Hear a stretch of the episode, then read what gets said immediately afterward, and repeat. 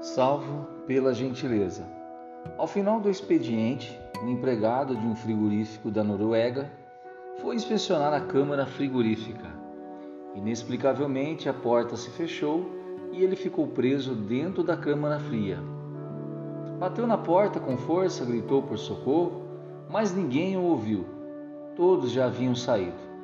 Já estava quase cinco horas preso, debilitado com a temperatura insuportável.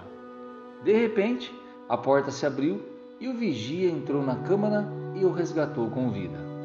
Depois de salvar a vida do homem, perguntaram ao vigia por que ele foi abrir a porta da câmara, se isto não fazia parte da sua rotina de trabalho.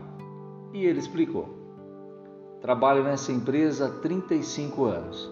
Centenas de empregados entram e saem daqui todos os dias, e ele é o único que me cumprimenta ao chegar pela manhã e se despede de mim ao sair. Hoje pela manhã disse bom dia quando chegou. Entretanto, não se despediu de mim na hora da saída. Imaginei que poderia ter-lhe acontecido algo. Por isto procurei e eu encontrei.